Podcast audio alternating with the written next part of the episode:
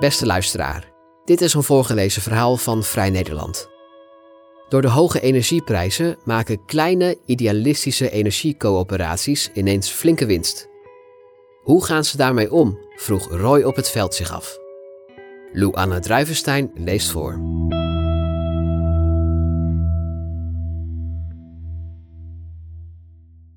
In mei werd ik lid van energiecoöperatie De Windvogel. Het leek me een mooie manier om wat geld opzij te zetten en tegelijkertijd bij te dragen aan de energietransitie. Lid worden doe je door eenmalig 50 euro over te maken. Daarnaast verstrekte ik een lening van 250 euro aan de windvogel tegen een rente van 3%. De windvogel heeft drie windmolens in eigen bezit en is medefinancier in een aantal windparken van andere coöperaties. Voorzitter van de Windvogel is Letitia Ouillet, voormalig directeur strategie van Eneco en een bekende energie-expert met wie ik als journalist af en toe contact heb. Op 30 september ontving ik een uitnodiging voor de algemene ledenvergadering. In die mail kondigt de coöperatie ook de oprichting van het Windvogel Verduurzamingsfonds aan. Door de hoge energieprijzen hebben onze molens dit jaar veel winst gemaakt, aldus de energiecoöperatie. Met het Windvogel Verduurzamingsfonds geven wij een deel van de extra winst terug aan onze leden op een manier die bij de windvogel past. Leden die hun huis willen verduurzamen, kunnen hiervoor een beperkt bedrag aanvragen uit dit fonds. Dat is voor mij in de eerste plaats een eye-opener. Het zijn niet alleen de oliemaatschappijen en de energiebedrijven die overwinsten boeken. Ook energiecoöperaties pikken een graantje mee. Hoog tijd om voorzitter Ouillet te bellen. De geboren Française vertelt: Een tijd terug was ik de boekhouding aan het bekijken. Normaal staan daar kleine bedragen in: 35 euro voor een telefoonabonnement, 100 euro voor een netaansluiting, dat soort dingen. Maar ineens zag ik een bijschrijving van rond de 16.000 euro. De weken en maanden erna bleef het geld binnenstromen, al dus Ouillet, die er een ongemakkelijk gevoel aan overhield. Ze zegt: In het begin ben je blij, want de windvogel kan een beetje extra geld goed gebruiken. De corporatie heeft risicovolle investeringen in windparken gedaan, met soms een dunne business case. Banken zijn terughoudender met leningen. Bovendien had de windvogel een paar mindere windjaren achter de rug. Ouillet zegt: Bij een van onze molens waren de wieken niet helemaal goed afgesteld, bleek achteraf. Een appeltje voor de dorst was dus welkom. Maar toen de appeltjes maar bleven komen, begon het te knagen.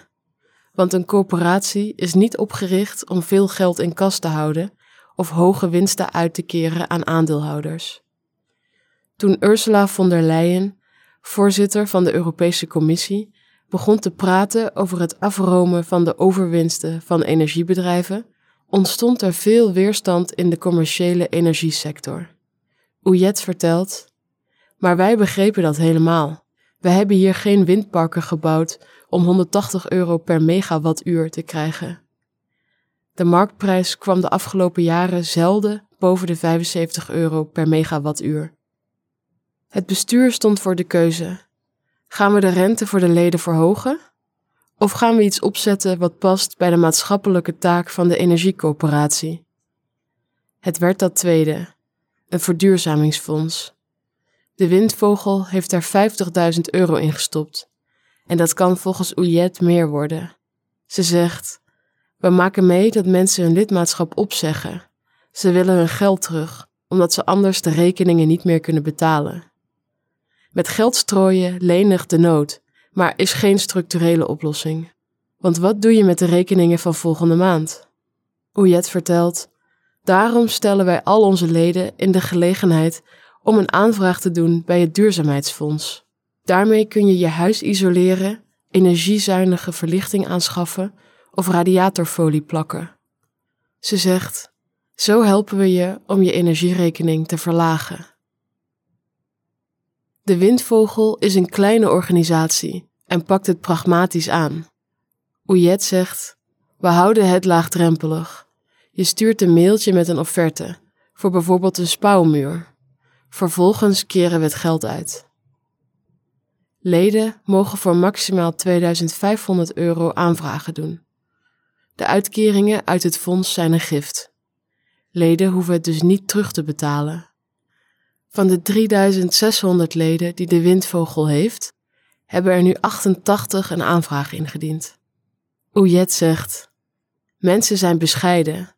Het gaat vaak om eenvoudige zaken als tochtstrips en ledlampen. Er is nog ruimte in het fonds. Soms komen er verzoeken waar vooraf niet over is nagedacht. Zo vroeg een ouderstel of ze een energieslurpende koelkast met label G mochten vervangen voor een nieuw en zuinig exemplaar. Oujet zegt: Dat is een dilemma voor ons. Wij zijn goedbedoelende amateurs. Valt een koelkast er ook onder? Daar moet het bestuur nog een besluit over nemen. Niet alle leden zijn blij met de vrijgevigheid van een corporatie. Oujet zegt: Ik krijg mails van leden die vinden dat wij dit statutair niet mogen doen. Die vinden dat het bestuur geen geld mag weggeven dat de coöperatie dankzij de investeringen van hun leden heeft verdiend. Maar wij denken dat dit goed is voor de leden en aansluit bij ons maatschappelijk bestaansrecht. De coöperatie is er niet om als lid lekker binnen te lopen. En als de algemene ledenvergadering iets anders vindt, dan zal ik daaruit mijn conclusies trekken. Monique Zweep is directeur van Delta Wind.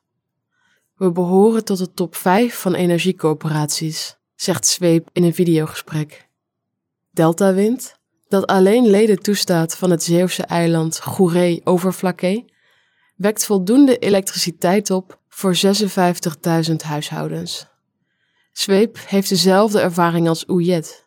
Ze zegt: We zijn de onbedoelde winnaars van de energiecrisis. De winst van Delta Wind is verdrievoudigd, al dus Zweep. Je hebt één keer winst nodig om op een gezonde manier je projecten te draaien en geld over te houden voor nieuwe initiatieven. Maar als je dat bedrag niet één, maar drie keer binnenkrijgt, dan heb je geld waar je geen bestemming meer voor hebt. Delta Wind heeft al drie jaar een innovatiefonds, waar het een miljoen euro van zijn reserves in heeft gestopt. Zweep legt uit: dat is ontwikkelgeld. Dat steken we in initiatieven die zich bijvoorbeeld bezighouden met de vraag hoe we energie uit zeewier kunnen halen. Dat is belangrijk, want technologische innovaties kunnen op de lange termijn bijdragen aan de energievoorziening. Mooi, maar consumenten hebben een oplossing nodig voor nu. Sinds vorig jaar heeft Delta Wind daarom een aanvullend fonds opgezet, gevuld met 450.000 euro voor mensen die moeite hebben hun energierekening te betalen. Leden kunnen bij een energieloket een energiespaartegoed krijgen ter waarde van 50 euro. Daar kunnen ze dan zelf kleine aankopen als radiatorfolie van betalen. Zweep verwacht vooral veel van de wijkgerichte aanpak. Ze zegt: Je kunt als bewoners collectief daken isoleren en zonnepanelen laten installeren. Wij stimuleren dat, organiseren het samen met de bewoners op onze kosten en dragen bij aan de uitvoering als mensen dat zelf niet kunnen. Die maatschappelijke opgave staat of valt wel met actieve leden, die samenwerken om een collectief probleem op te lossen. Zweep vertelt: Ik zou bijvoorbeeld graag iets doen met aquathermie, maar daarvoor zijn weinig leden te porren.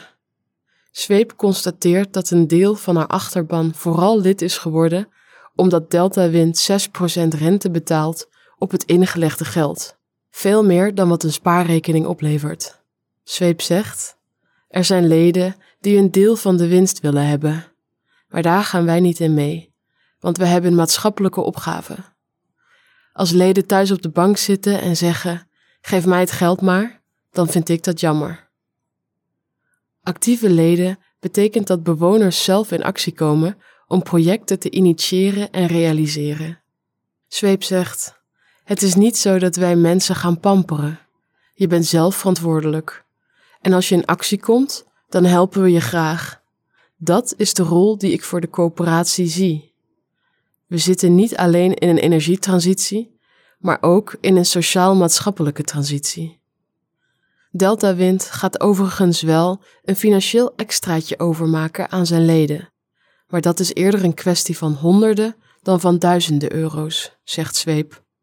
Ze voegt toe: een belangrijk deel van de overwinst stoppen we in elk geval in onze fondsen. Het zijn allemaal herkenbare verhalen voor Siward Zomer, directeur van Energie Samen, een belangenorganisatie met 270 energiecoöperaties. Volgens Zomer profiteren niet alle energiecoöperaties van de hoge prijzen. Hij legt uit: sommige zijn voor zekerheid gegaan en hebben in het verleden hun stroom via lange termijncontracten voor jaren vooruit verkocht. Maar de meeste verkopen hun stroom voor een prijs die geheel of gedeeltelijk afhangt van de marktprijs. En die is nu heel hoog, inderdaad. Zomer ziet veel coöperaties met overwinsten hun geld investeren in duurzaamheids- en omgevingsfondsen, zoals de Windvogel en Deltawind dat doen. De druk van leden om meer geld uit te keren leidt er bij veel energiecoöperaties toe dat de rentes een beetje verhoogd worden, bijvoorbeeld van 2 naar 3 procent of van 3 naar 4 procent. Maar dan blijft er nog genoeg over om de maatschappelijke taak een impuls te geven, ziet Zomer. Een van de initiatieven waar Energie Samen veel van verwacht, is dat corporaties rechtstreeks energie gaan leveren aan leden, tegen kostprijs. Zomer zegt: We zijn met acht grote corporaties bezig om te kijken of we dat voor elkaar kunnen krijgen. We zijn de afgelopen twintig jaar verwend door de goede werking van de Europese energiemarkt, waardoor we bijna altijd lage prijzen hadden. Maar nu de prijzen hoog zijn, komt het basisidee van de coöperatieve filosofie weer naar boven. Hoe kunnen we de productie bundelen en tegen kostprijs leveren aan leden? De Energie Samen directeur rekent het voor. De investering in een windmolen kun je terugverdienen voor 8 eurocent per kilowattuur. Tel daar nog de kosten bij voor onderhoud en administratie en je komt op een kostprijs van 15 cent. Coöperatie Betuwe zo vertelt Zomer, is spontaan begonnen leden te compenseren op basis van die kostprijs. Als een lid nu 40 eurocent betaalt, krijgt hij het verschil van de coöperatie terug, 25 cent dus. Betuwe Wind vraagt zijn leden de energiefactuur op te sturen. Zomer zegt: Daar zit iemand in een spreadsheet energieverbruik en factuurbedragen in te kloppen, om uit te rekenen hoeveel iemand gecompenseerd krijgt. Zo ontstond het idee om niet te compenseren, maar om zelf leverancier te worden. Zomer zegt: Als je rechtstreeks elektriciteit aan je leden kunt leveren, dan ben je ineens een interessante partij op de energiemarkt. Klinkt goed, maar er zitten wat haken en ogen aan, want niet iedereen mag zomaar energieleverancier worden.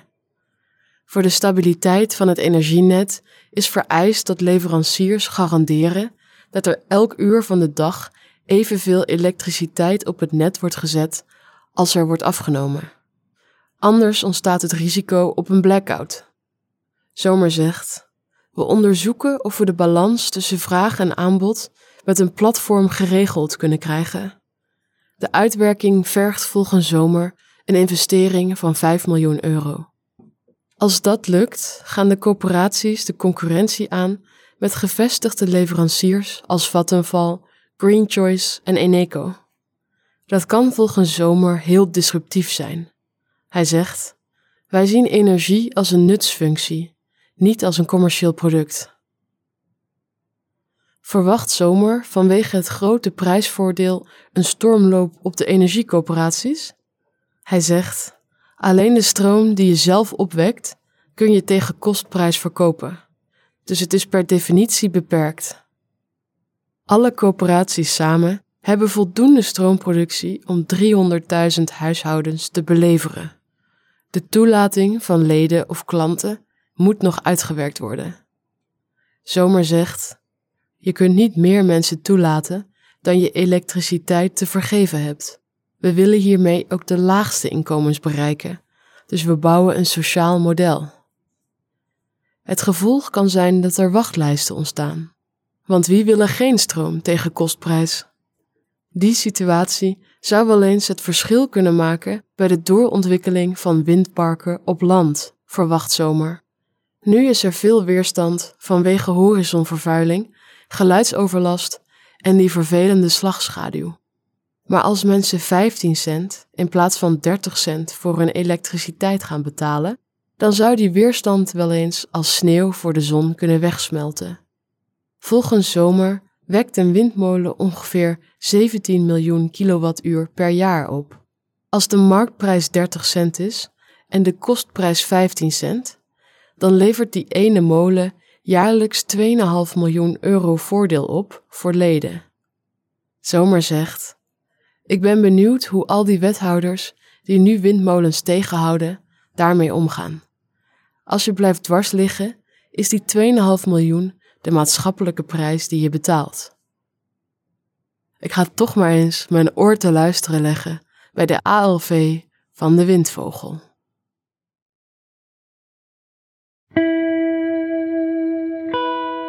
Wil je meer verhalen van ons lezen of beluisteren?